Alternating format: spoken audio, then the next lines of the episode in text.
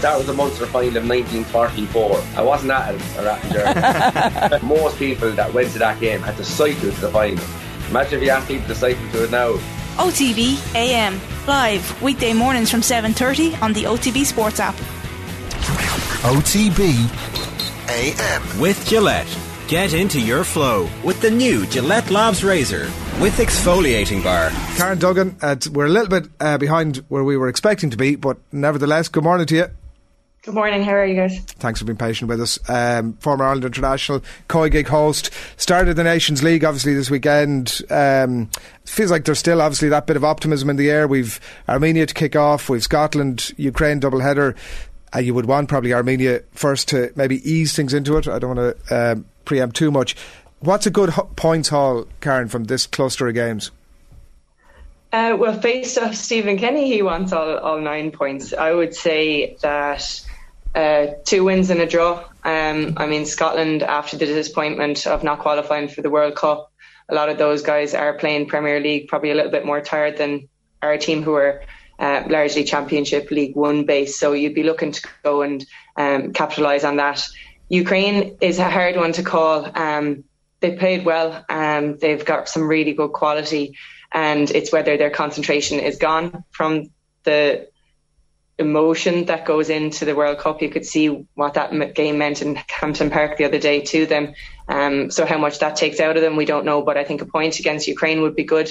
Um, definitely three points against Armenia, and then you'd be hoping to take the scalp of Scotland as well if um, Stephen Kenny is to to go with the ambitions that he has set out of winning this group. There is a feeling, I think, Karen, that if, if you look at Stephen Kenny's like his first whatever year in charge, um, and with COVID and all of these things, like so many things conspired against him. I think there's been a swing, and I think uh, you could argue that these fixtures are quite nicely aligned for us because Scotland are on a downer. Ukraine have basically other things to be worrying about um, on many levels, and I think the Nation League just isn't their priority. If we can win in Armenia tomorrow, you just wonder like, is it is it kind of it's it's almost written in the stars the way the fixtures have aligned. Maybe I'm putting a positive spin on it.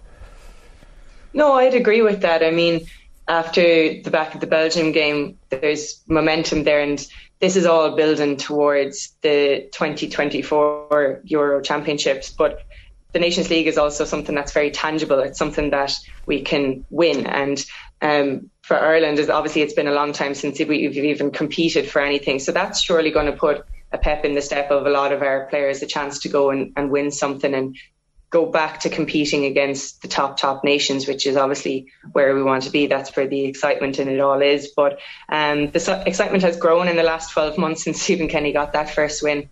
Um, I know that that was a long time ago and it wasn't against a massive opposition, but there has been a swing in things. There's been an upward trend. Um, came in for a lot of criticism in the first year, but obviously you saw, like we said, the COVID really um, transpired against him. Injuries.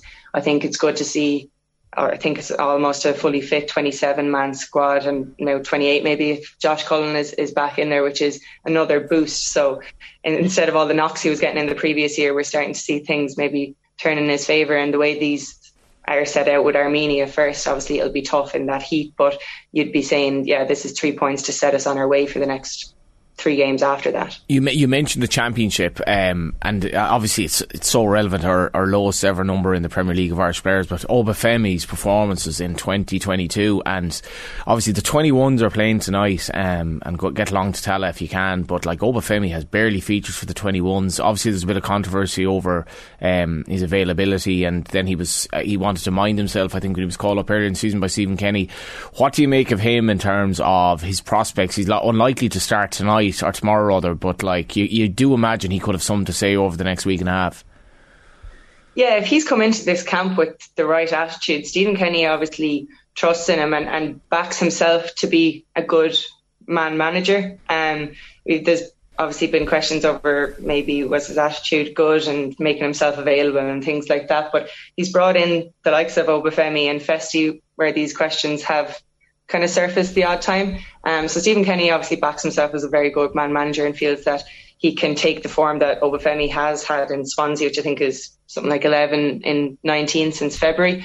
We don't have that kind of caliber of striker um, turning things out like that. So you can't ignore his form. Um, I'm excited to see him in there. I think he could be a very strong option through the middle. Um, I think he offers what Connolly we thought Connolly would, but a bit more. Um, and I think that it also give Troy um, a, a, bit of competition there for that playing through the middle spot. I think they both probably back themselves for that position. Maybe we'll see them play together. I do like when Ireland play the the three five two as opposed to maybe the the three four three. Um, but I'm not sure which way that they'll go against Armenia. Like I say, I don't know if he will line out against Armenia. Um, I would like to see him feature at some point though to see how he is looking in a green shirt again because obviously he only has one senior cap I think. Yeah and that that, that that game that absolute horror show in Denmark the thing is Adrian on form he's by a mile or best option up front. And like Kenny saying he's effectively a number nine is a complete game changer because that means that he thinks he can be that fulcrum in the attack. And like he's quite uh, entertaining on social media um, kind of a bit of a cockney geezer type la- like laugh laugh a minute type lad about him.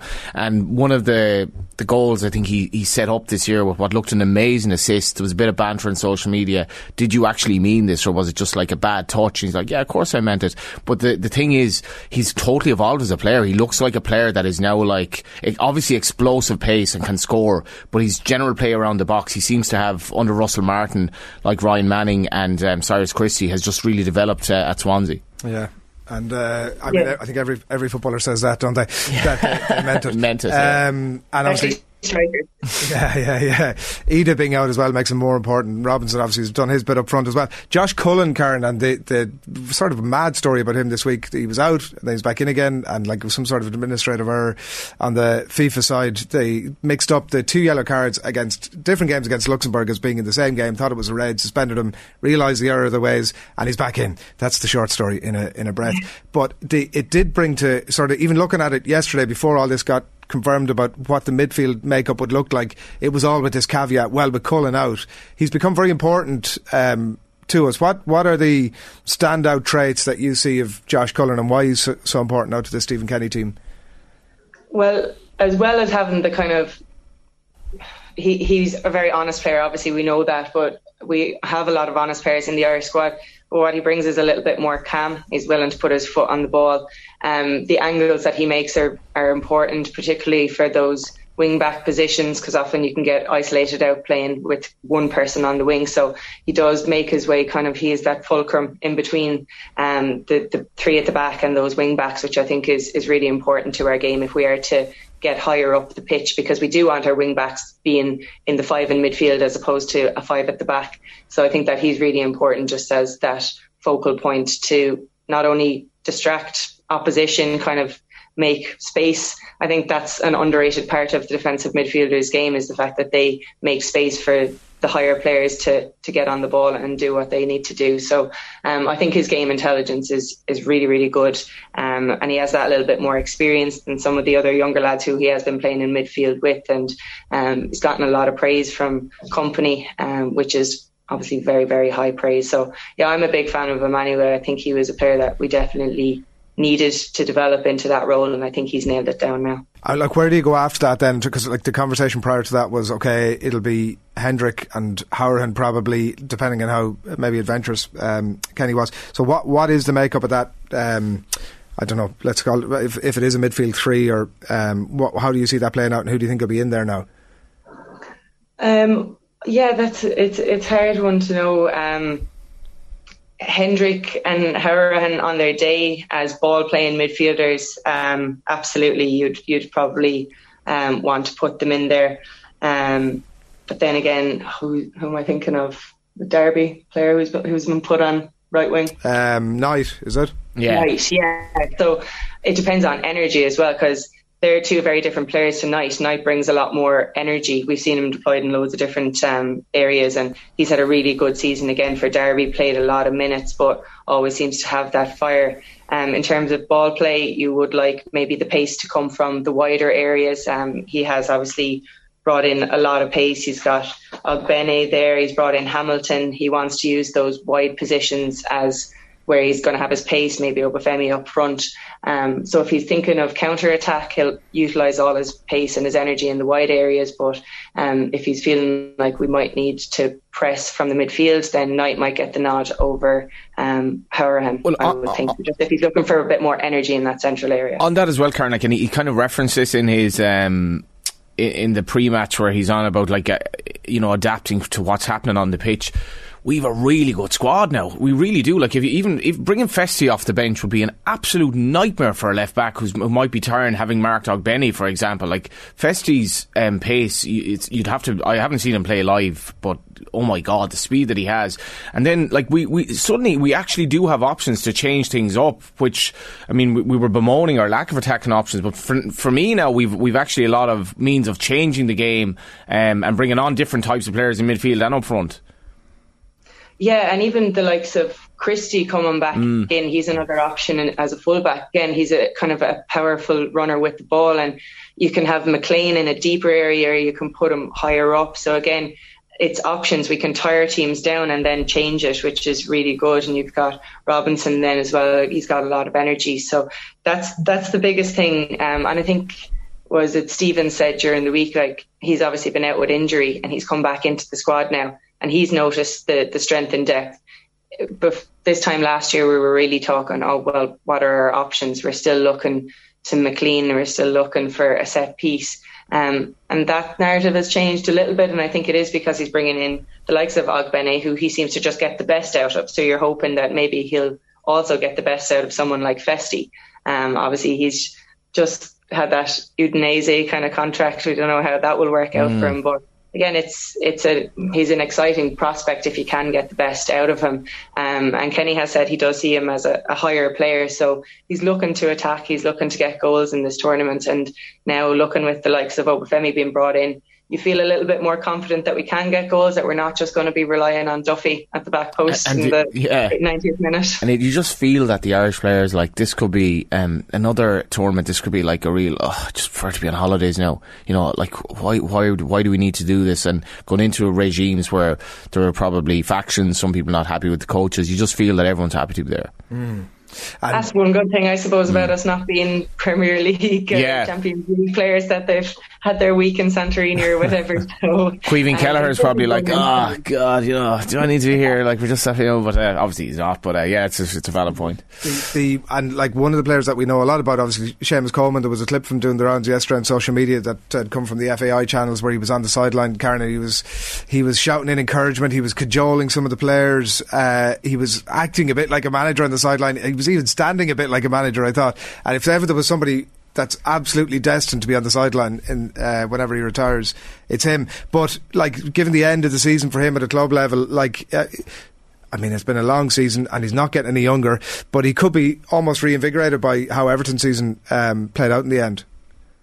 Yeah, uh, the last few performances he's had for Ireland, he has kind of brought I don't know where he's mustered the energy from, but I think he does see his role as that kind of person that people look up to on the team now. He's become a talisman. Um, and he's always been that kind of player that's honest and will give 100% no matter what. And yeah, he's getting older, but that, that's not going to change his attitude. And I think that that's exactly what the younger people, the likes of Obafemi and Festy, need to see. Um, I think that he's so important to the squad that you'd have him there up to Euro 2024, even as maybe like uh, an influence from the sideline. Mm. Um, we'll wait and see how the other players develop around him, but he's still got the class to play in the Premiership, and we don't have that many people who do have that. So um, he's a credit to himself and the shape he's kept himself in and the attitude he's maintained over the year. But you would forgive him for being the only player, maybe, who, after such an emotionally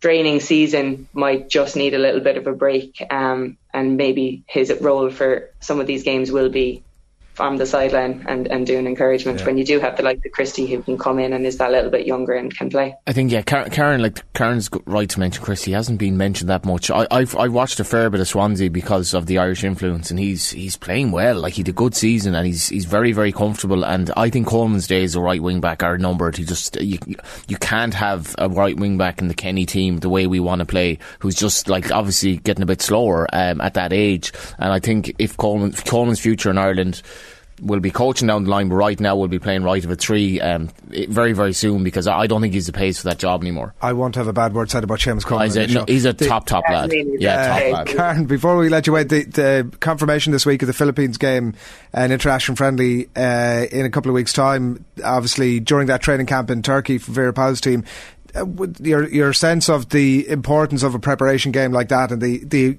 abroad the camp abroad almost as much as anything else in terms of the overall development of that squad. Um, I, I'm not sure to be honest. Like, I mean, that's really leading up to the the Georgia game, and again, the girls have had um, a long season. I would, I don't know if even a game is necessary. I suppose it is, but that camp will be very much looking towards the the Slovakia game. I would think that that's the real big one that they need to get over the line. Um, obviously, having drop points to them, so I would hope that their preparations. Ireland will beat Georgia in the next game. That's a, a given. Um, yeah. But I would hope that all those preparations and the way that we line up against in the friendly will all be focused on the Slovakia game. So um, it's always great to have contact time with players. Um, the girls all are really bought into this. There's they're on a high ebb, particularly after historic result um, against Sweden. So um, it's been a while since that. So it's brilliant in terms of getting them together earlier uh, and getting more contact time with them. Um, the friendly, it doesn't mean that much, only that it's a chance for them to implement their game plan for what they will do against Slovakia. But um, I'm sure they're all really looking forward to it. And again, there's just a really, really good feeling around the squad. Um, for the Ireland men's team, it's it's development to a different style of play for the Irish women's team, it's development to finally maybe make that major tournament, which we've never done. So um, it's just an exciting time to be a fan. Uh, mm. more than anything, and it's been a, a, good while since we've felt that way. Um, so I'm looking forward to, to seeing how they get on just yeah. for that reason. Yeah, 21s, the women's and the senior team, all in a very good place. Yeah, and having come so close, obviously, over the previous campaigns, we have to get there now. Karen, fair play. Thanks a million. Thanks, guys. OTB AM. With Gillette. Get into your flow with the new Gillette Labs Razor with exfoliating bar.